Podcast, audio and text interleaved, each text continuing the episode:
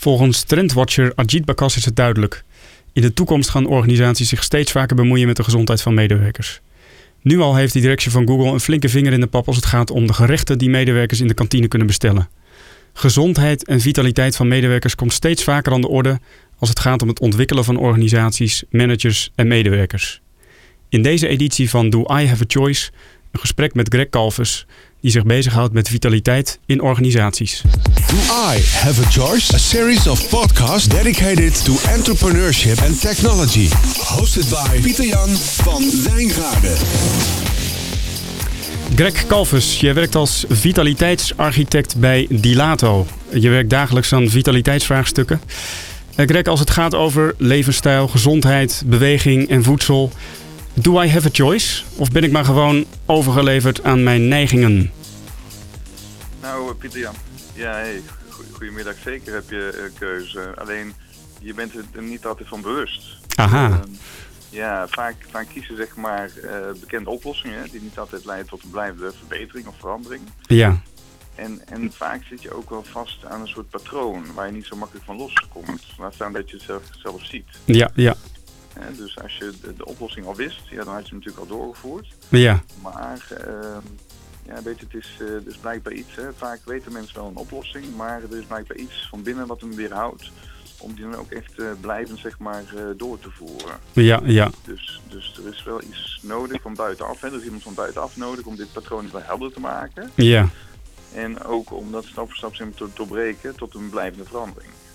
Ja, dus je zegt van het gaat, je kunt wel kiezen, maar je bent je er niet altijd van bewust. En het gaat ook vaak omdat je in een bepaald patroon zit. Ja, precies. En neem bijvoorbeeld ongezonde leefstijl. Dat is iets wat denk ik veel mensen zullen herkennen. Het ervaren daarvan is natuurlijk één. Maar toch zijn er blijkbaar allerlei processen van binnen die maken dat men die ongezonde leefstijl heeft. En het is een soort overlevingsstrategie eigenlijk. Het is ergens goed voor. Ja, helder. En jullie koppelen vitaliteit en duurzaamheid ook aan persoonlijk leiderschap. Nu wat je nu zegt, kan ik me daar wat meer bij voorstellen. Kun je nog eens wat uitleggen van wat maakt dan persoonlijk leiderschap daarin zo belangrijk? Ja, voor ons is vitaliteit een soort graadmeter van duurzame inzetbaarheid. En vitaliteit gaat voor ons dan echt over leven en werken vanuit je eigen kern, je bevlogenheid en talenten. Mm-hmm. Dus maar dicht bij jezelf, vanuit je kracht. Mm-hmm. En in die zin gaat het ook over dus in hoeverre mensen regie nemen, zelfregie nemen om te leven en te werken vanuit juist die kern en die talenten die ze hebben. En dat noemen we inderdaad persoonlijk leiderschap. In staat zijn regie te nemen over je werk, je loopbaan en je leven. En het feit dat mensen dan daar regie over nemen, over die belangrijke persoonlijke thema's, maakt dat ze dus in beweging komen en de dingen doen die goed voor zichzelf zijn. Ze kunnen dus de omgeving niet veranderen, maar ze kunnen wel keuzes maken die primair goed zijn voor zichzelf. En daarmee ook zeg maar goed voor de omgeving en dus bijvoorbeeld ook voor organisaties. Ja. En daar jullie zeggen dus van daar heb je wel degelijk keuzes in. En als je ontwikkelt in persoonlijk leiderschap, betekent dat je ook in je vitaliteit en je gezondheid dus ook keuzes kunt maken die op positieve manier bijdragen aan jezelf en je omgeving. Ja, absoluut. Als ik misschien een voorbeeld mag geven. Mm-hmm. Je komt natuurlijk, we komen tegen in vitaliteitscoachingsgesprekken komen natuurlijk mensen tegen die de neiging hebben om te klagen over de positie waarin ze zitten en dat blijkbaar al een hele tijd doen en denken van god, wat moet ik doen tot aan mijn pensioen? Zinvoller lijkt ons dan om te kijken wat is jouw rol zeg maar in de situatie, wat kun je veranderen, misschien een gesprek aangaan met je leidinggevende, misschien een andere positie nemen in het team. Maar misschien ook wel op zoek gaan naar een andere baan, om zo maar te zeggen. In een omgeving die wel beter bij je past. Ja. En dus, zoals je inderdaad terecht zegt, persoonlijk leiderschap gaat juist om stappen nemen, initiatief nemen, dingen ondernemen die voor jou goed en essentieel zijn. En dan ben je het inderdaad goed voor de persoon zelf, maar ook voor de omgeving. Ja, dat vraagt ook moed natuurlijk, om zo'n keuze te maken. Ja, dat vraagt zeker moed.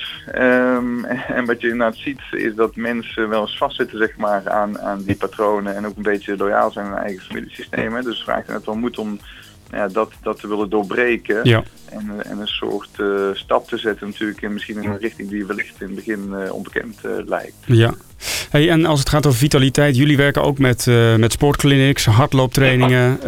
Dat zijn wel dingen die mij aanspreken. Ook wel verrassen. Is dat niet vreemd als het gaat over persoonlijk leiderschap? Om met dit soort interventies te werken? Ja, ik kan me op zich wel voorstellen. Maar ja, wat we merken is dat veranderingen vanuit verschillende invalshoeken gestart worden. Dus soms van binnenuit naar buiten of juist andersom. En soms merk je nou dat mensen, als ze een sportkliniek volgen of in beweging komen, fysiek in beweging komen, dat ze merken natuurlijk dat ongelooflijk veel deugd doet. Maar ook hoe belangrijk sport blijkbaar voor hen is. Zowel fysiek als mentaal. De koppeling zit er tussen. De fysieke component en de mentale component is natuurlijk al een hele belangrijke. En wat je ook ziet is dat natuurlijk mensen soms van binnen juist wat vastzitten. En dat die fysieke component juist hun helpt om daarmee van bewust te worden. Ja. En dus die koppeling tussen de fysieke en het mentale fitheid is daar wel een hele belangrijke in. Ja. Dus het gaat jullie om beweging, als ik het goed begrijp. En soms komt die beweging vanuit, wakker je die aan als het ware met fysieke activiteiten. En soms met reflectieactiviteiten of intellectuele activiteiten. Dat hangt er een beetje van af welke invalshoek je pakt, als ik het goed begrijp. Ja, precies. De ene is juist meer getriggerd om te zeggen, ik wil inderdaad gewoon bewegen. Het kan ook bijvoorbeeld, ik noem maar even een wandelcoaching. Dat je zegt, ik wil wel met een coach gaan praten, maar liever zeg maar in de natuur. Dan zegt, ik wil juist met een coach aan de slag gaan, weet je, rondom mijn fysiek. En daarmee ook kijken naar mijn mentale fitheid. Nou, weet je, er zijn allerlei wegen die leiden tot hoe kan ik mijn persoonlijk leiderschap daarin versterken. Ja, en daarmee opent zich wel een perspectief als het gaat over leren en ontwikkelen in organisaties, wat breder was dan voorheen, hè?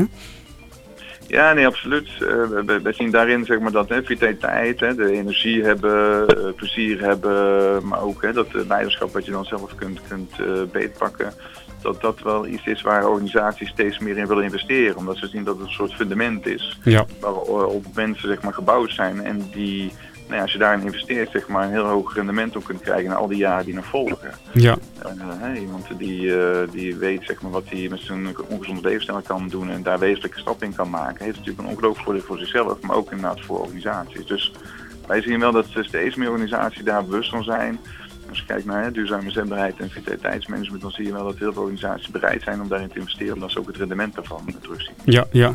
En als je kijkt naar de technologische ontwikkelingen, zie je ook dat er steeds meer middelen op de markt komen die inzicht geven in levensstijl en vitaliteit. Bepaalde apps. Maar een voorbeeld is ook bijvoorbeeld de Jawbone Up. Dat is een polsband die stappen telt en ook je slaap meet. Hoe kijken jullie aan tegen dit soort ontwikkelingen? Nou ja, op zich wel super hoor, dat soort technologieën op de markt komen. Alles wat natuurlijk goed is voor de bevordering van de gezondheid en vitaliteit is alleen maar goed. En inderdaad fantastisch om te zien als je zulke polsbandjes, dat die uiteindelijk bijvoorbeeld je energieniveau kunnen aflezen en dat ook kunnen koppelen aan bepaalde activiteiten. En dan kun je zeggen, wat maakt dat ik in bepaalde vergaderingen dat ik daar heel veel energie verlies en wat is er precies aan de hand? Nou, het geeft voor een vitaliteitscoach geeft het heel veel informatie om juist samen met zijn cliënt dan te zoeken naar die vitaliteitswinst die er dan zou kunnen liggen. Ja.